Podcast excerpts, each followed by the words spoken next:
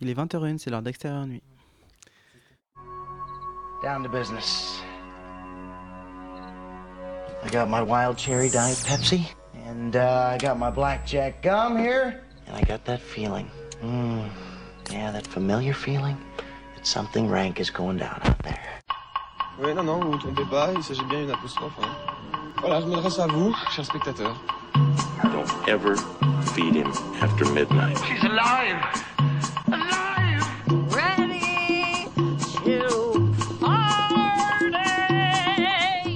Sorry, Dave. I'm afraid I can't do that. I'm a man?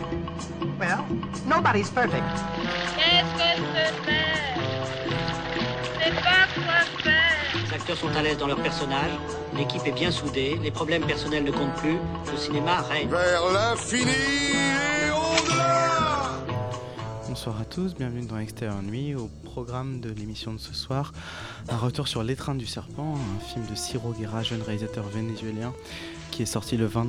Colombien, pardon. Qui est sorti le 23, le 23 décembre. Un retour également sur le dernier tome de l'intégrale des écrits de Serge Danet, La Maison Cinéma et Le Monde. En deuxième partie de l'émission, nous discuterons de Mistress America, le dernier film de Noah Baumbach, et en troisième partie, des Huit Salopards, le film très attendu de Quentin Tarantino, tout de sortie le 6 janvier.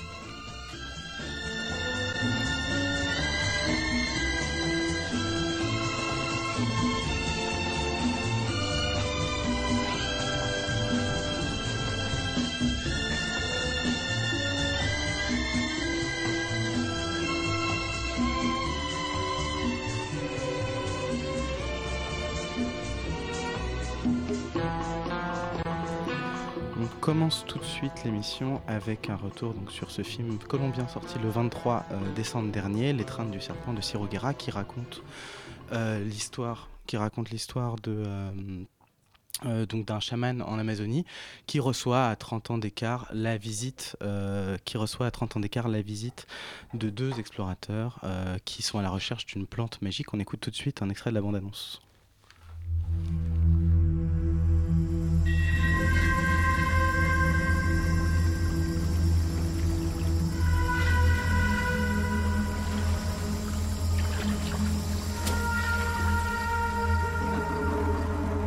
Dañara David, Nuka Henote, Iad, Ugobaitanian, Tenama Unubikaite. C'est toi qui as vu ce film pour nous, Pierre-Henri. Qu'en as-tu pensé? Euh, J'en ai pensé beaucoup de bien. Euh, comme tu l'as dit dans ton introduction, Ciro Guerra est donc un jeune réalisateur de 34 ans, euh, colombien d'origine, qui en est à- donc à son troisième film avec L'étreinte du serpent, qui était sélectionné à la quinzaine des réalisateurs à, à Cannes en 2015. Euh, il sort pas de nulle part, il a quand même été sélectionné dans beaucoup, beaucoup de, festivals de cinéma euh, au cours de ces dernières années, notamment son deuxième film avait été très bien reçu par la critique. C'est un peu le nouveau prodige du cinéma colombien. Et donc, c'est ce film qui est tourné en Amazonie. C'est le premier film de fiction tourné en Amazonie depuis plus de 30 ans, euh, qui, qui est sa dernière euh, œuvre.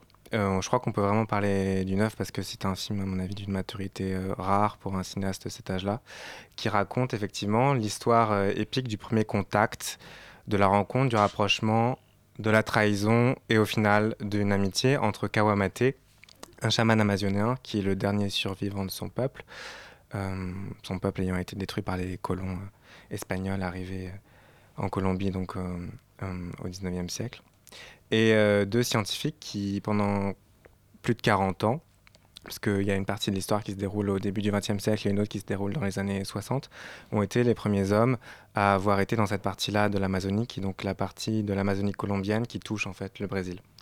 Euh, le tournage a duré sept semaines. Ça a été un tournage assez compliqué, euh, vu les conditions qu'on imagine, puisqu'ils ont tourné dans la jungle. L'histoire du film, je m'attarde un peu dessus parce que je pense que ça fait partie, enfin pour beaucoup, euh, de ce qu'on voit ensuite à l'écran, c'est-à-dire cette espèce de, connivence entre une euh, tribu, parce que hum, ben, en fait le réalisateur a fait un peu un travail d'ethnologue lui-même, puisqu'il est allé dans cette partie de l'Amazonie en ne sachant pas très bien euh, ce qu'il allait y trouver, puisque les Colombiens eux-mêmes n'y vont pas. Et en fait, sa stratégie pour construire son film, qui était dès le départ conçu comme un film de fiction et pas un film d'ethnologie, a été de, de se rapprocher en fait euh, d'Indiens qui vivent encore euh, en Amazonie, euh, dans cette région. Et de leur faire jouer leur propre rôle, notamment à Kawamate. Euh, sans que ça sonne faux pour autant. Mhm. Le réalisateur s'explique beaucoup sur le fait qu'il avait peur en fait de pas prendre des acteurs professionnels pour jouer ces rôles-là et que ça sonne faux au final. Mais Mais est-ce que ça fait penser à d'autres films savez, qui sont construits sur des, sur des doubles récits, enfin, des, des Ouais, récits ça qui, fait- reco- qui recommencent comme ça ça, fait beaucoup penser évidemment à Werner Herzog, Mm. qui a été quand même le grand réalisateur qui s'est plongé au cœur de l'Amazonie. Mais le film diffère pas mal de- des films d'Herzog dans le sens où il- le, le point de vue principal du film n'est pas le point de vue de l'explorateur ou pas Mhm. le point de vue de, du colon, comme c'est le cas dans Fitzcarraldo ou dans Aguirre. Dans Avec- documentaire, elle sert un point de vue qui est local, enfin indigène. euh. Ouais, ouais, c'est ça. Et euh, je dirais que les, points de vue sont assez équilibrés parce qu'il y a quand même une grande partie du film qui s'attarde sur cette figure de l'explorateur, qui est Mhm. un, un explorateur euh, scientifique, qui est un explorateur qui est dans, dans l'empathie en fait aussi avec Mhm. euh, la tribu qui qu'il va découvrir parce qu'il ne sait pas non plus. c'est- assez haletant. Euh, le réalisateur a travaillé avec un, un scénariste euh, français euh, dans la dernière partie de l'élaboration du scénario pour justement adapter ce film qui, euh, on pourrait le penser à un peu trop ethnographique ou trop documentaire, donc un Mm. peu sec, à un public occidental. Que le film est très inspiré par des travaux, en fait. euh, J'ai lu qu'il y avait compris des travaux de recherche. Oui, oui, 18e, euh, sur les- il est basé sur des carnets de l'explorateur allemand, donc c'est Ouais, basé ouais. sur une histoire vraie qui s'appelait Mhm. Theodor euh, Koch-Grünberg. Et donc cet enchâssement de récit est aussi euh, quel- quelque chose de très intelligent par rapport à, la à, ce que veut montrer en fait le cinéaste dans le film, qui est, qui est en fait la manière dont les peuples amazoniens envisagent la vie, la mort, enfin toute, toute, toute leur cosmogonie de façon différente. Euh, et cette incertitude en fait euh, chronologique dans le film, euh, elle sert aussi cette manière de reconsidérer la géographie. Il y a une très belle scène de, autour d'une boussole dans le film, puisque c'est deux manières différentes euh, de voir euh, euh, la, géographie qu'on habite ou qu'on explore. C'est une manière rationaliste, disons, et une Mhm. manière plus empirique, empathique avec la film met en nature. tension toujours des. de- de Oui, sans, que- manière sans- sans que ça tombe pour autant dans une dichotomie qui pourrait être euh, un peu facile, pour le coup. Y a, le film joue beaucoup aussi sur ce découpage présent, euh, enfin passé, présent, futur, qui nous structure notre manière Mhm. d'aborder le réel et qui n'est pas du tout celle euh, que veut servir le film, puisque le film se passe donc, euh, on l'a compris, du point de vue de ces peuples amazoniens, où en fait la figure principale du film, qui est donc Kawamate, le, le chaman, est, est en fait une sorte de coquille vide. C'est ce qu'on appelle un chaluloki, chulalaki, pardon, qui est une sorte de, de double euh, de soi-même. Chacun en a un pour, Mhm. ces, pour ces peuples amazoniens, euh, qui est en fait dépourvu de souvenirs et Mhm. dépourvu d'émotions. Et donc, euh, le but, on arrive à se reconstituer ses souvenirs en, en, en accédant à cette plante secrète qui s'appelle la yakruna et en buvant une boisson qui s'appelle le kaapi et qui permet de rentrer dans le monde des rêves. Pour autant, le, le récit n'est pas entièrement mystique ou n'est pas entièrement tourné vers, euh, vers euh, une sorte de récit mystique du monde amazonien Mhm. dans lequel on apprend qu'un fleuve n'a pas seulement deux rives mais mille. Euh, D'ailleurs, il y a des très beaux plans aériens. Le film est tourné en noir et blanc. C'est quand même important de le dire parce que ça, ça évacue d'emblée en fait la question de l'exotisme ou d'un regard exotique. Et le réalisateur a, a- a- en fait s'est inspiré des plaques photographiques de ces explorateurs du début du XXe siècle, qui permet en fait de rendre euh, la luxuriance euh, de Du la coup, le- forêt. du coup, le fait de reconduire cette esthétique euh, des documents, je dirais, exploratoires, ne reconduit pas une forme. Parce que dans l'exploration, il y a quand même une forme d'exotisme. Enfin, je veux dire. Oui, il y a une forme d'exotisme, sauf que là, c'est lui qui forme son propre pays. Mhm. Évidemment, c'est un peu comme un- une figure d'étranger qui filme aussi son propre pays, donc il part à la découverte. C'est une sorte de. J'emploie souvent ce terme-là un peu abusivement, de psychanalyse du pays, mais Mhm. c'est aussi une partie. Dans sa note d'intention, il raconte que quand on regarde la carte de la Colombie, euh, 70% c'est de l'Amazonie, et c'est un- un- une partie de leur pays dans lequel euh, ne vont jamais les Colombiens. Donc, euh, il y a aussi donc je, je reviens à ce que je disais, il n'y a pas seulement cette partie mystique, mais aussi la partie historique, c'est-à-dire la, vi- la violence euh, qui, est, qui a été euh, opérée à l'encontre de ces peuples Mhm. amazoniens par, euh, par les colons, qui est aussi très présente dans le film et qui est très intéressante à voir, notamment autour d'un- d'une espèce de, de figure chamanique folle, voilà, qui, qui est une sorte d'antéchrist au, au cœur de la forêt, entouré d'une secte. C'est une des scènes les plus intenses du film. Donc je le conseille avidement. Merci beaucoup Pierre-Henri. Je pense que le film est en fin de carrière en salle, mais il doit encore, euh, il doit encore On, se on trouver. le trouve encore dans 4-5 salles à Paris. D'accord, très bien. Euh, bah, merci beaucoup. On passe maintenant, je vais vous dire euh, quelques mots d'un- ouvrage qui est paru en décembre euh, 2015.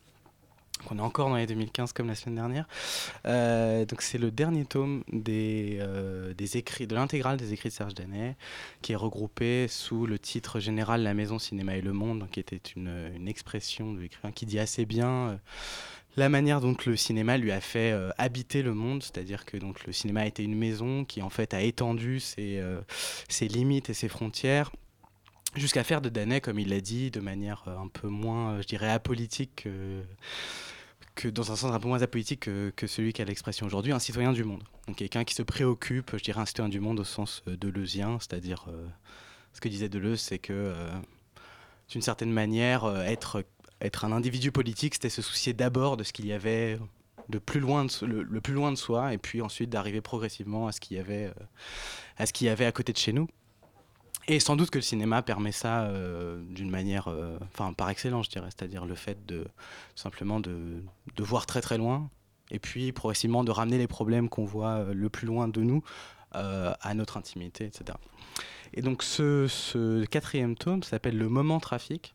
Je voudrais m'attarder quelques, instants sur le titre, puisque les trois premiers tomes avaient donc des titres chacun différents. Enfin, le premier tome s'appelait Le Temps des cahiers, donc, euh, qui faisait référence, le temps, fait référence à un temps légendaire, c'est-à-dire clairement... euh, euh, pour Daniel lui-même, une fois qu'il a quitté les cahiers, et notamment une fois qu'il en a quitté la, co-rédaction en chef qu'il assurait avec, euh, avec Serge Toubiana quand il a quitté au début des années 80 pour aller à Libé, euh, bon, il voyait déjà ce que ça allait devenir et disons, sans être méchant, c'est devenu, voilà, le- les cahiers sont devenus après les années 80 une sorte de support du cinéma d'auteur français, euh, support un peu publicitaire. Et euh, bon, c'est une fonction qu'ils assurent euh, encore, encore, un encore un peu aujourd'hui. Ensuite, les, deux tomes suivants, les deux et trois, qui forment un peu le, cœur de, le cœur de, l'œuvre de, de de critique de Danet, ça s'appelait Les Années Libées. Bon, là, il y a un côté plus, bon, plus, voilà, qui forme vraiment le- je dirais l'armature de, de, de, de ce, de ce qu'a été, la critique de Danet, et qui était une critique euh, quotidienne, puisque en fait, Danet tenait des pages images dans Libé, et il en a fait, euh, il a fait de ces pages une arme euh, au quotidien, c'est-à-dire, et c'est ce qui l'a guidé en fait, et le, le moment trafic. Je dirais qu'il y a un moment très bref, puisqu'ensuite Serge Danet meurt du sida assez vite. Euh, ce qui est intéressant dans ce moment, c'est que c'est un moment très bref, mais de ressaisissement intellectuel très fort, c'est-à-dire de condensation extrêmement rapide et parfois même violente, euh, de réflexion sur l'image, donc qui ont duré pendant, euh, pendant une quarantaine d'années en fait. Donc ce qui, ce, qui, ce qui est vraiment intéressant dans ce, dans ce, dans ce dernier tome, c'est que c'est une sorte de synthèse, je dirais, de la de l'œuvre de Danet et Trafic était euh, ce, qui est, ce qui est frappant dans les textes qu'on voit de présentation de Trafic écrits par Serge Danet donc la revue, euh, une sorte de revue conçue comme une revue de contrebande qui était faite pour euh, passer sous le manteau, d'où son nom, outre la référence au film de Tati. Ce qui frappe dans ces textes d'introduction de la revue, c'est c'est l'idée que Danet ne, ne- ne pense pas du tout que, que ça va s'arrêter. C'est-à-dire que, que, en tout cas, son, en tout cas, le moment trafic n'est pas un dernier moment critique. C'est pas un dernier instant critique. C'est pas, pas un râle critique comme ça. C'est euh, l'idée de continuer. euh, c'est de savoir que la critique, c'est toujours un truc minoritaire. C'est-à-dire qu'il a vraiment, a vraiment la conscience que euh, il est dans un moment où euh, il va être de plus en plus marginalisé. Et son départ de Libé, qui est comme une institution encore à l'époque, correspond à cette, à cette, position de plus en plus, de plus en plus minorée. Mais ce qui, ce qui, ce qui frappe, voilà, c'est c'est qu'il voit, euh, voit quelque chose quand même à ce moment-là, et il voit pas quelque chose ni en prophète ni en vieux sage euh, qui redigérerait des années de critique et des années de cinéma. Il voit simplement quelque chose qui est qui est issu de son activité quotidienne, et tout à coup il passe à une activité qui est l'inverse de cette activité quotidienne, c'est-à-dire une activité trimestrielle, etc., plus, avec plus de recul, et y compris plus familiale peut-être. Il est très attaché à l'idée du village, l'idée de la conversation, de comptoir, etc., presque d'années. Et donc il dit on a de nouveau le temps de parler avec ses amis, etc. Bon, en fait, il n'en a pas eu le temps tant que ça, mais il passe donc à une toute autre périodicité qui est, différente de celle des cahiers mensuels, qui est différente de celle des, des- de l'IB quotidienne. Et là, ce qu'il fait, euh, ce qu'il fait là, c'est que la de l'IB l'a rapproché en fait du rythme de la télévision. Et donc c'est comme ça qu'en 80, qu'à la fin des années 80, il publie Le salaire du zapper, qui est donc son premier ouvrage euh, sur la télévision. Et quand bon, il y a aussi euh, euh, euh, Recrudescence des vols de sac à main, qui est un ouvrage qui regroupe des textes qui portent essentiellement sur la représentation télévisuelle de la guerre du Golfe et dans lequel il attaque violemment des intellectuels français qui soutiennent, qui soutiennent le- l'entreprise guerrière de François Mitterrand notamment, euh, en soutien aux Américains, etc. Euh, mais ce qu'il euh, ce ce constate, c'est que quand on s'adresse à des gens qui sont des stars de la télé, c'est-à-dire qui sont des stars de l'instant, etc., des intellectuels médiatiques, ils ne vous répondent jamais. Alors que quand vous attaquez un cinéaste violemment ou un film violemment, là, vous vous en prenez plein la tronche.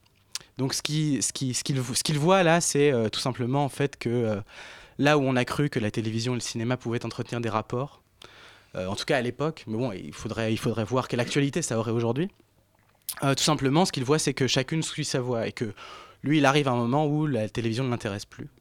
Et donc juste pour, euh, pour terminer, je voudrais lire donc ce, ce- c'est un, un entretien introductif dans le dans le dans l'ouvrage euh, qui est conduit par Olivier Mongin de la revue euh, de la revue catholique Esprit, catholique de gauche Esprit, et donc et donc dans lequel dans lequel pardon Serge Danet parle donc des rapports entre la télévision et euh, le cinéma. Donc il dit en gros que il en a, assez de la télé, et donc il dit, puis j'ai fini par renoncer à cette bienveillance, donc à l'égard de la télévision, à ce volontarisme qui, avant d'être les miens, furent ceux de Rossellini et de Godard. Tout cela ne tenait pas la route, et il fallait se faire une vision plus bancale, moins arrangeante de la situation. D'un côté, la télévision va vers son destin propre, qui n'est pas à la relève du cinéma. De l'autre, le cinéma n'en tire pas pour autant l'énergie suffisante pour continuer à créer des formes. Donc on retrouve là l'idée qu'il partageait avec Godard, qui était la mort d'une certaine idée du cinéma. Je dirais pas, je dirais pas jusqu'à accuser Danel d'avoir dit que le cinéma était mort, mais en tout cas, bon, ça pose des vraies questions pour aujourd'hui, y compris euh, ce, moment-là, ce moment trafic, qui est un moment fondateur. Aujourd'hui, ce qui est devenu trafic, c'est encore, une- autre question. Mais en tout cas, voilà, ce moment-là, je trouve, c'est une sorte de punctum comme ça, dans la pensée de Danet qui, euh, qui est assez saisissant. Le livre est très bref, beaucoup plus bref que les précédents tomes. Et donc on y trouve vraiment une sorte de force, une énergie euh, assez percutante. Euh, voilà, donc je vous recommande la lecture, c'est chez les, aux éditions POL, qui édite également euh, la revue Trafic. On écoute tout de suite Feel You de Julia Holter.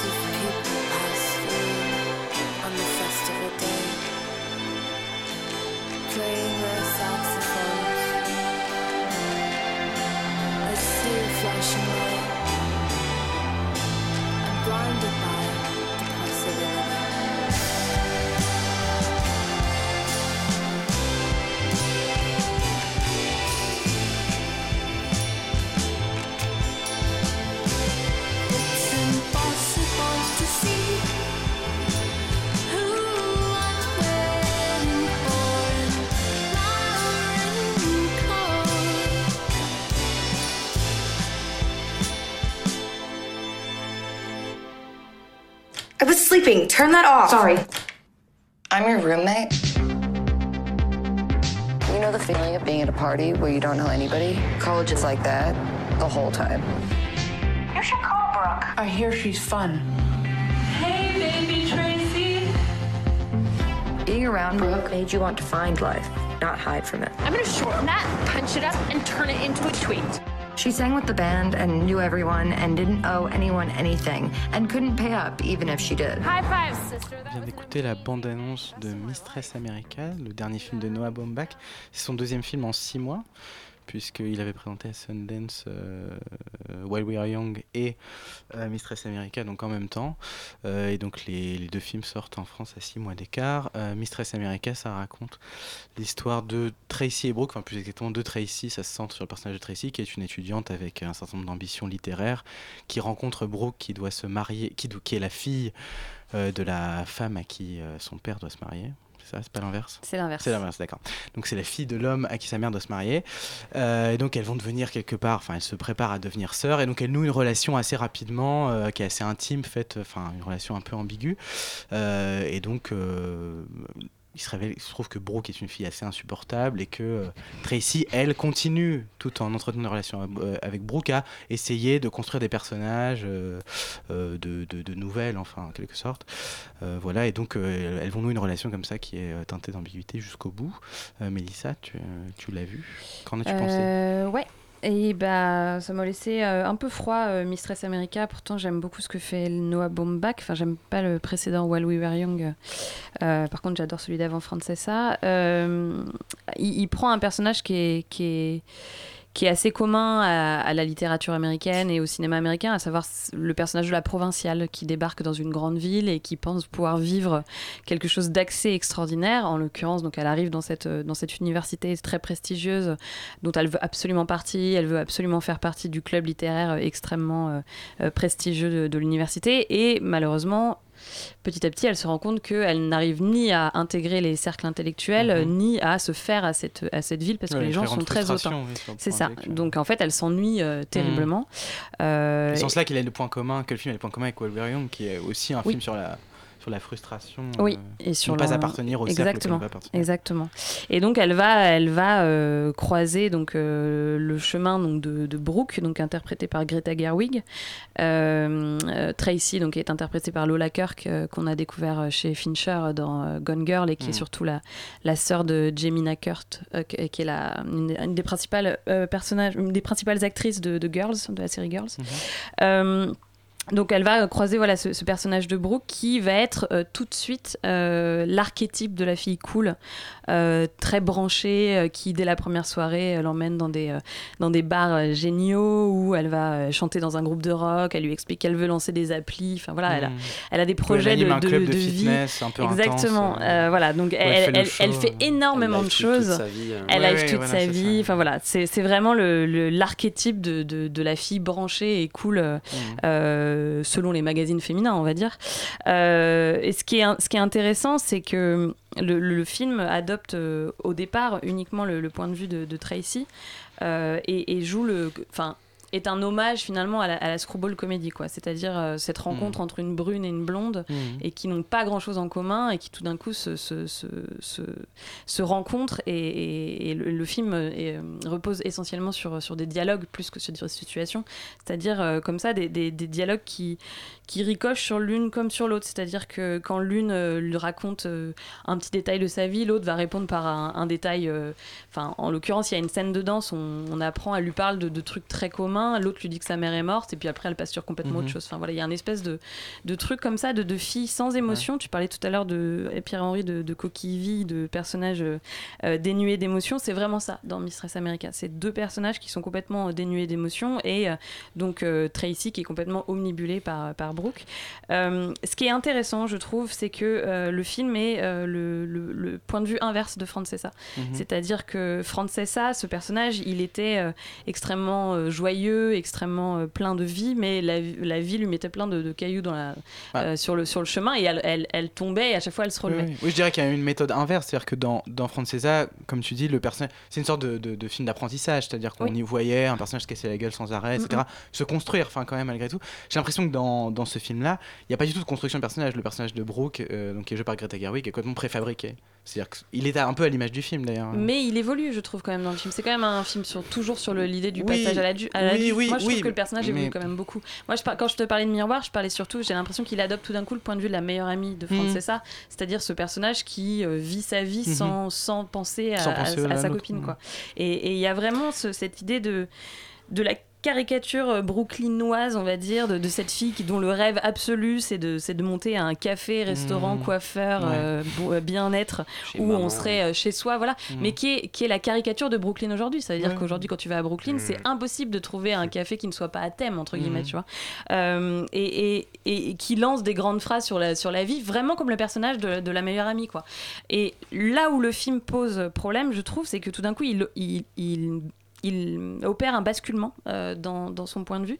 C'est-à-dire qu'il voudrait nous faire croire tout d'un coup que Brooke finalement c'est un personnage pas si antipathique et que finalement elle a des failles qui sont presque plus intéressantes que cette euh, jeune fille auquel on s'attache depuis le début qui va se révéler extrêmement euh, insupportable et carriériste et, et, et je trouve que, que le film est, est, est pas, très, euh, pas très bien écrit en fait dans, dans ce, cette tout d'un coup Oui, il y a une ce- scène à la fin qui, Ouais. de, re- de renversement. c'est ça, exactement. des parce que qui- le, qui le posent film a à un moment donné, euh, une- un- au début, une scène extrêmement bien sentie, je trouve, qui montre à quel point euh, euh, Brooke est, est vraiment un personnage de Mean Girls, quoi. C'est- C'est-à-dire qu'elle se fait juger dans un bar par une ancienne euh, amie du lycée qui, Ouais. qui lui dit que voilà, elle lui, a, elle lui fait baver, quoi. ouais. Et, il va, op- et le film va opérer une scène de miroir, un, un autre Oui, oui, dans jugement, mais à l'inverse.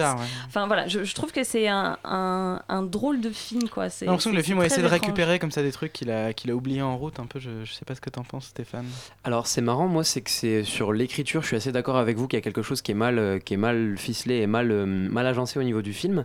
Mais moi c'est l'effet inverse qui m'a été, qui a, qui a été produit sur le personnage de Brooke notamment, c'est que au contraire, même si c'est une Mean Girls, moi c'est justement cette scène de bar, elle est parfaite pour ça parce que pour moi ce que, ce que le, le personnage, euh, le personnage de, de Tracy essaye de dire en fait, c'est que ça a été une Mean Girl, on en ressent les traces dans, son discours, on en ressent les traces dans qui elle est, dans son côté je live tweet absolument tout ce que je fais, mais c'est justement pas de l'antipathie qui, est pour moi véhiculée au début du film et l'antipathie apparaît à la fin dans cette scène de, théâtre en fait. Parce que tout le film repose sur l'écriture.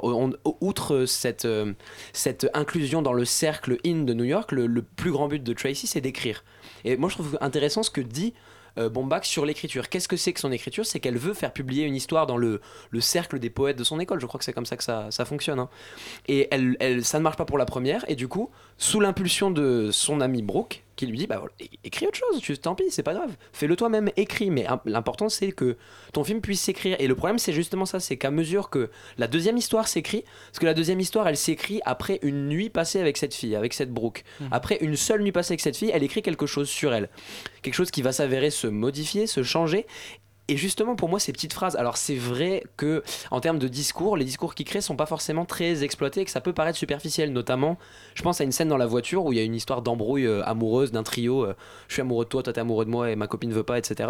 Et elle balance quelque chose, elle dit quand on a 18 ans, on se trompe pas vraiment. Et même si c'est des phrases qui peuvent paraître un peu euh, bêtes, qui peuvent paraître un peu vides de sens comme ça, c'est des phrases qui, quand elle les réfléchit, en fait, Brooke, quand on la met en échec, elle se démonte pas en fait. Mais arguments parce ne se c'est un démontent pas. personnage de- qui a 30 ans et qui pense qu'elle a compris la vie, quoi. Bah, pour moi, sur certains points, elle, elle, dit des choses qui sont extrêmement sensées. Elle dit des choses des, que justement, c'est pas ce message de Mean Girl. Je pense au bar. Elle, sa réponse, elle est pas agressive. Moi, je trouve ça plutôt euh, pas Sa réponse, je la je trouve pas agressive, en en fait. fait, de dire ça. Et ben justement, j'étais j'étais perplexe dans le bar parce qu'on veut la faire passer pour une mean girl justement par cette meuf qui est complètement brisée. Mais la dernière phrase qu'il lui dit, c'est c'est euh, I don't care and so should you. Elle- Ce qu'elle lui dit, c'est pas euh, t'es une connasse et j'en ai rien à foutre de t'avoir brisé le cœur. Ouais, C'est elle est quand même incapable d'empathie. C'est-à-dire, elle est quand Alors, même- certes, quand elle lui c'est dit, vrai toi que- aussi, tu devrais t'en foutre. empathie. elle- elle- C'est-à-dire qu'elle est incapable tout simplement de. Mais de- pour de- moi, la il y a base pas- d'empathie, c'est de se mettre à la place de quelqu'un d'autre. Elle est incapable de- Pour moi, d'envisager. il a essayé de faire un personnage qui serait dans le conceptuel extrême, c'est-à-dire que quelqu'un qui incarnerait des valeurs simplement et qui aurait pas son son émotion. Quand elle parle de sa mère qui est morte, elle le balance comme ça. Alors, ah bah tiens, en fait, euh, comme tu l'as très justement dit, ma mère est morte et puis euh, je vais faire un footing, quoi.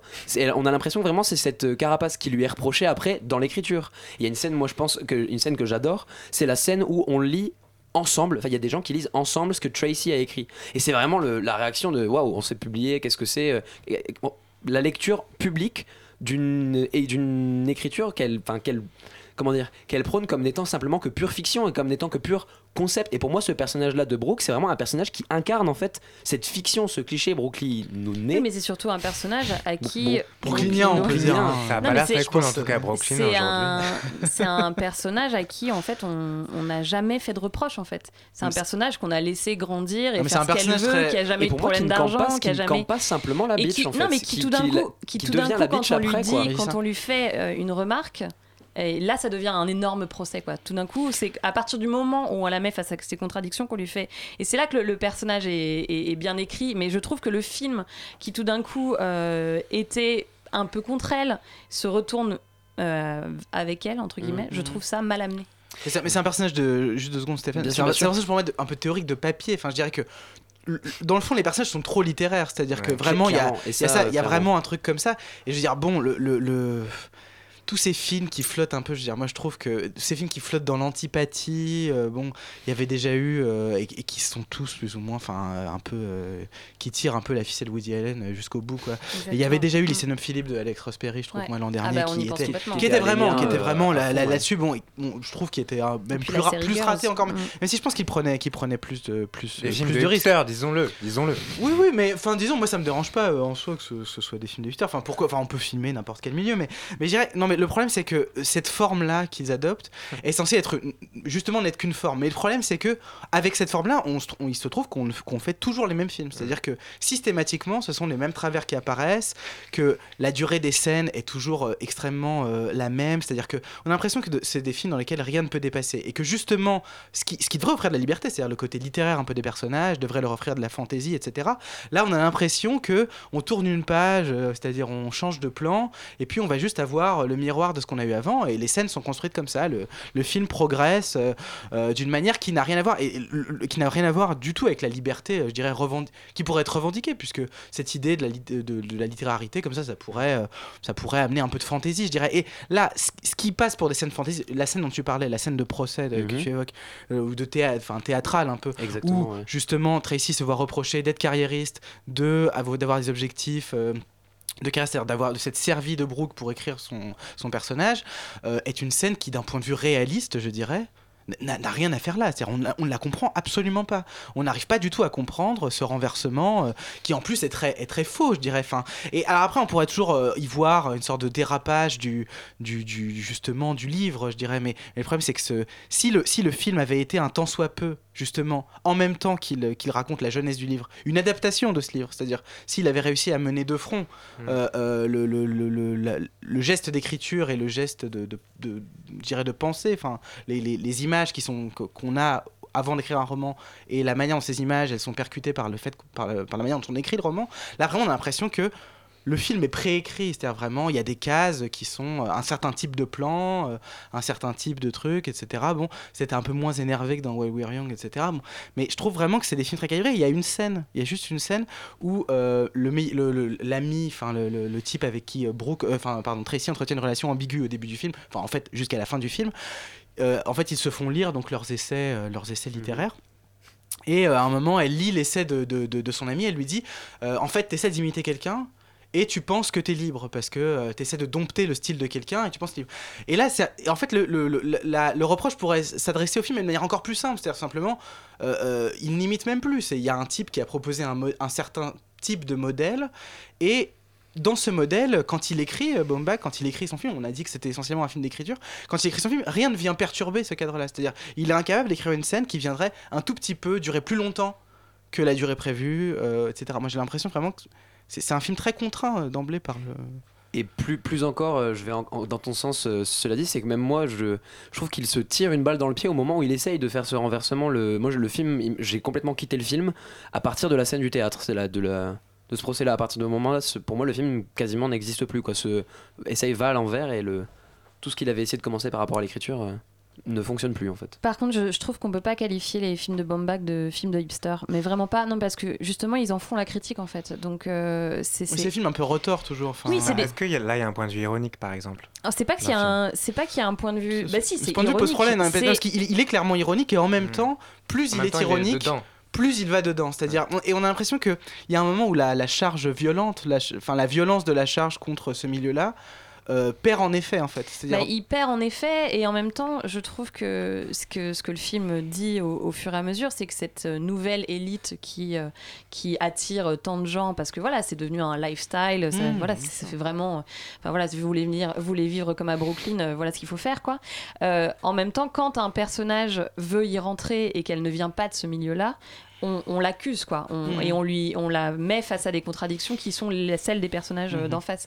Donc je trouve que sur la, la description la caricature le film est, est plus nuancé et plus intelligent que While We Were Oui, Young sans- sans doute- qui doute était là un contrepoint total entre Oui, euh, là, cette nouvelle génération Oui, il y euh, avait et quelque chose de très, il y avait quelque chose de générationnel, oui, dans, dans- qui est un peu moins, en tout cas qui est traité de manière beaucoup plus légère, je dirais, dans dans celui-là, puisque ici les, les conflits de génération, je dirais, sont sont évacués de manière un peu euh, assez drôle, enfin drôle, je sais, sais pas, le film m'a pas beaucoup fait rire, mais en tout cas, euh, il y, a- a des trucs un peu loufoques, bon, qui sont qui sont une manière aussi de contourner les l'écueil euh, euh, comme ça euh, du conflit génération intergénérationnel qu'il y avait dans dans While We Are Young.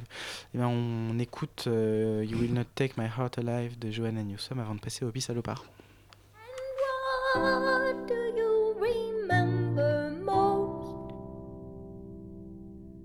The line of the sea succeeding the coast. Fine capillaries glowing with cars. The comfort you drew from the light of the stars. And how long did you climb that night with the ice in your lungs on the rungs of the line? Beyond recall, you severed all strings to everyone and everything. Oh, silent, constant driver of mine, wordlessly calling from the end of the line. Where even though each hour I have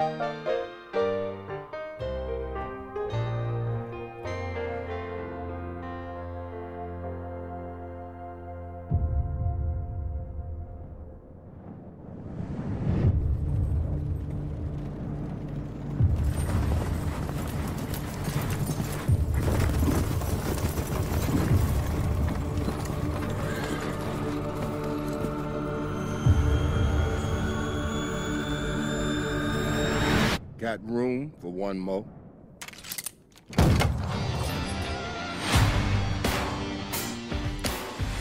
La bande-annonce du dernier film de Quentin Tarantino, Les Huit Salopards, qui forme une sorte de suite, hein, non pas sur le plan narratif, mais sur le plan chronologique en tout cas, sur le plan de la chronologie de l'histoire des États-Unis, une sorte de suite à Django, puisque Django se situe un peu avant la guerre de sécession, et euh, dans Les Huit Salopards, on est au sortir de la guerre de sécession.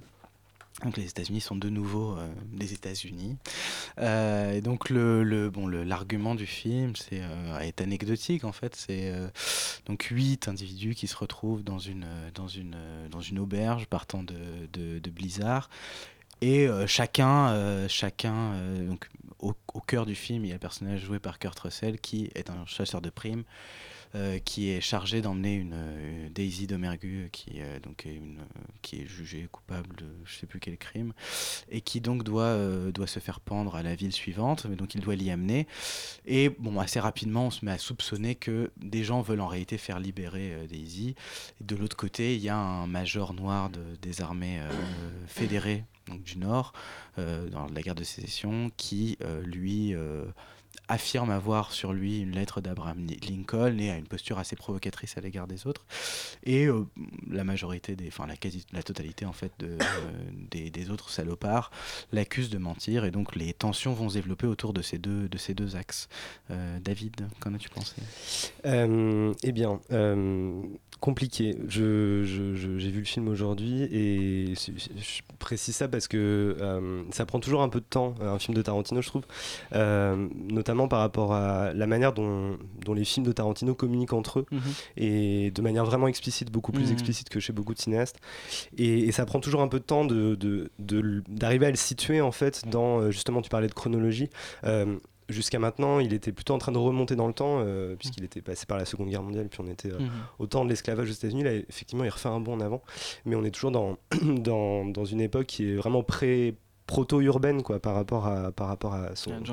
Par rapport à tous ces films d'avant qui sont vraiment des films euh, des, des films de, de bandits très très urbains et très Mhm. contemporains euh, très années 90 pour le coup euh, et puis je parle de communication aussi parce que euh, enfin, c'est en tout cas un film qui m'a fait penser à quel point la communication est au centre de- du, du cinéma de Tarantino. Euh, la communication au sens de, de l'échange euh, et même de la négociation. C'est-à-dire que tout, euh, tout est toujours sujet à négociation depuis longtemps dans ses films.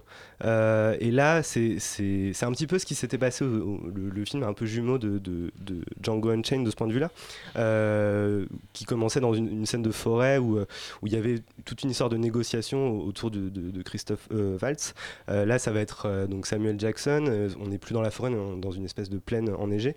Euh, il y a toujours cette histoire de voilà pour, pour monter dans une pour monter dans un comment ça s'appelle un Un fiacre, ouais, voilà, une- un fiacre un- euh, bref euh, calèche. ouais.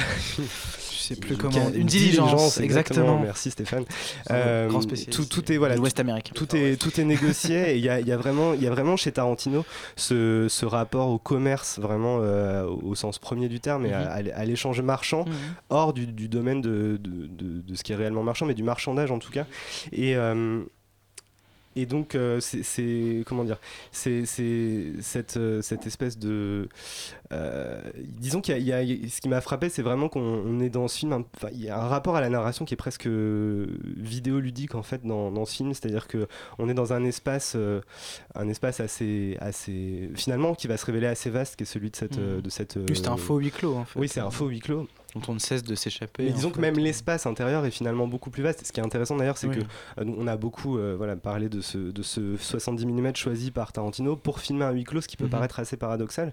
Euh, ce qui est intéressant, c'est que l'espace qui finalement donc s'avère beaucoup plus étroit que ce à quoi on pourrait s'attendre, va en fait justifier ce, ce format parce qu'en fait c'est un espace euh, on va le voir surtout dans les dernières minutes du film qui est très difficile à parcourir Euh, on peut faire euh, on peut Mhm. mettre des minutes entières à Ouais, faire ouais. quelques mètres et même difficile à couvrir d'un point de vue de- du regard parce que voilà il se passe des choses quand l'attention est focalisée sur quelque chose il y a beaucoup de personnages dont, dont il faut s'occuper en même temps Mhm. et voilà il peut toujours se passer quelque chose hors champ et toute, toute l'intrigue la narration c'est peut-être même sans doute le nombre de personnages qui rend cet espace plus grand qu'il qu'il n'est en réalité. Puisque ouais. Comme, au, comme au théâtre, je veux dire, et Tarantino a beaucoup comparé dans les entretiens qu'il a donné à l'occasion de la sortie du film. Il a dit que c'était son film le plus littéraire. Et en effet, euh, là où je lui fais crédit de ça, c'est qu'il y a euh, sans doute depuis quelques films, euh, depuis euh, Inglourious Basterds, euh, qui travaillait beaucoup sur la fiction, etc., et qu'il a travaillé sans doute déjà à la manière d'un- d'un écrivain, euh, de la réécriture, etc. euh, Il y a sans doute un, penchant littéraire de plus en plus affirmé, mais euh, qui n'avait jamais versé dans la théâtralité. Je dirais, pour moi, c'est assez différent en fait de dire qu'on fait des films littéraires et là d'adopter un dispositif plus plus théâtral. Stéphane? Moi, ce qui m'intéresse justement dans ce film, c'est que bon bah. D'une part, ça, c'est sanglant, ça pète, euh, ça part dans tous les sens. Mais ce qui m'intéresse beaucoup, c'est qu'on parlait d'écriture. Et euh, moi, j'ai pensé à Francis Ponge qui parle du texte comme euh, d'un savon en fait. Et pour moi, ce film, c'est ça. On va, au fur et à mesure qu'on se frotte les mains sur l'intrigue, en fait, il va nous montrer que il, il dit cette phrase, Francis Ponge, à un moment donné, il dit que c'est de toute façon, ça finira par se déliter soi-même. Le texte finira par se déliter soi-même. Donc, plus on prend le temps en fait de, l'user dou- dou- doucement, pardon, et plus on pourra dire les choses avec impact et force. Et ce film, c'est ça, parce que finalement, ce qu'il a à dire dans The Hateful Hate, c'est pas grand-chose. Le principe, c'est que voilà, c'est huit salopards. Il va y avoir quelque chose euh, de l'ordre de la trahison. On, essaye de, dé- de- de- de démettre l'intrigue. Mais ce qui m'intéresse en fait là-dedans, ça sera ce sera pas ça. Ce qu'il sera- ce qu'il a à dire, ce sera vraiment euh, sa présentation des personnages, la manière dont il va décortiquer. Bon, il y en a certains dont il, il fait même pas le portrait, il les présente juste vaguement euh, en les caractérisant vite fait, quoi. Notamment, il y a une, vanne euh, hilarante sur un Mexicain et un chien que on ne spoilera pas ici.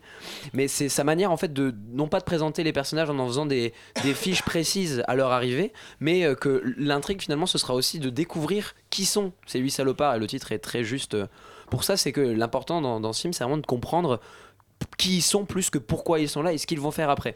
Maintenant, moi, sur la, on revient sur la théâtralité et l'écriture au sujet de la focale. Oh, C'est magnifique. Enfin, tout, le long du film, j'ai été bouche bée par les extérieurs. Et c'est vrai que sur l'intérieur, je suis assez d'accord avec David, c'est que le 70 mm, en fait, tout autant que les personnages et leur, euh, leur interaction, leur, leur mouvement, mais vraiment cette focale nous donne un espace qui, euh, qui du coup se, se décuple en fait. Parce que tout l'écran du cinéma, euh, tout, l'écran de la salle de ciné est utilisé et chaque détail peut bah, prend une ampleur, considérable. Alors après, il y a un didactisme, moi, qui m'a un petit peu, parfois, euh, pas un peu agacé, mais sur certains moments du film où euh, il y a des choses très intéressantes qui se passent et il va nous dire, hop là, regardez. Je vais vous montrer comment mon film s'écrit, je vais vous montrer comment ça va procéder en faisant un flashback d'à peine euh, deux minutes, quoi, même pas. Là où ça m'intéresse, moi, c'est qu'il reprend cette, euh, aussi c'est cette, euh, cette, ce tour de force de l'écriture. De, il fait pas énormément de flashbacks, il en fait un, mais il est placé de manière assez judicieuse. quoi. C'est qu'au moment du gros climax, il coupe la narration et hop, il nous fait un petit flashback. Et ça, je trouve que euh, plus que encore que tout ce qu'il a fait de prendre le temps d'imposer ses scènes de violence, de prendre le temps de présenter ses personnages, cette espèce de coupe comme ça, de, de coupe euh, que j'appellerais mot de peine à jouir, quoi, nous, nous, nous pousse encore plus dans l'intériorité violente de ce film, quoi, qui, qui sera euh, qui éclate avec euh, brio après pour moi. David bah moi je suis, je suis pas vraiment d'accord justement qui- c'est vraiment ce qui m'a posé problème dans le film c'est euh, c'est euh, enfin je, je- je- je- je le dis à chaque fois mais je trouve que Tarantino est un meilleur auteur que réalisateur d'une certaine manière enfin un, un très bon storyteller euh, et, et surtout un très bon comment dire auteur de personnages qui sont eux-mêmes auteurs d'histoires dans, dans les histoires et, et les, et les histoires qui sont racontées dans les films de Tarantino sont souvent très bien racontées et, euh, et sont des espèces de, de trouées vers euh, d'autres euh, d'autres histoires et d'autres narrations.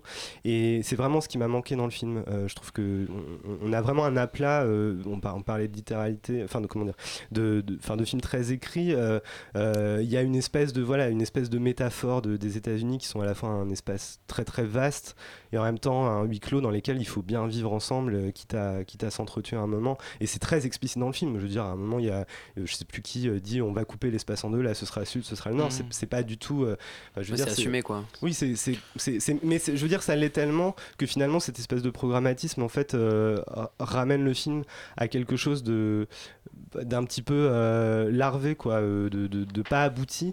Euh, moi je trouve que ces personnages ont très très peu d'épaisseur c'est voilà ils ont ils ont toujours voilà ces noms très catchy ces, ces tronches qui sont celles des, des acteurs qui ont déjà habité les films de Tarantino. Euh, et j'ai l'impression qu'il attend un petit peu de toute cette espèce de formule. Et d'ailleurs l'histoire à laquelle tu fais référence que raconte Samuel Jackson qui donne lieu à ce, ce- cet unique flashback Mhm. Est finalement très décevante en fait comme histoire. C'est un des deux flashbacks, en réalité. oui un des deux flashbacks effectivement. Euh, enfin disons que le- le- là c'est un vraiment un- vraiment Oui, un un flashback, le flashback, reste oui, c'est plutôt une construction récit, un peu non linéaire du récit.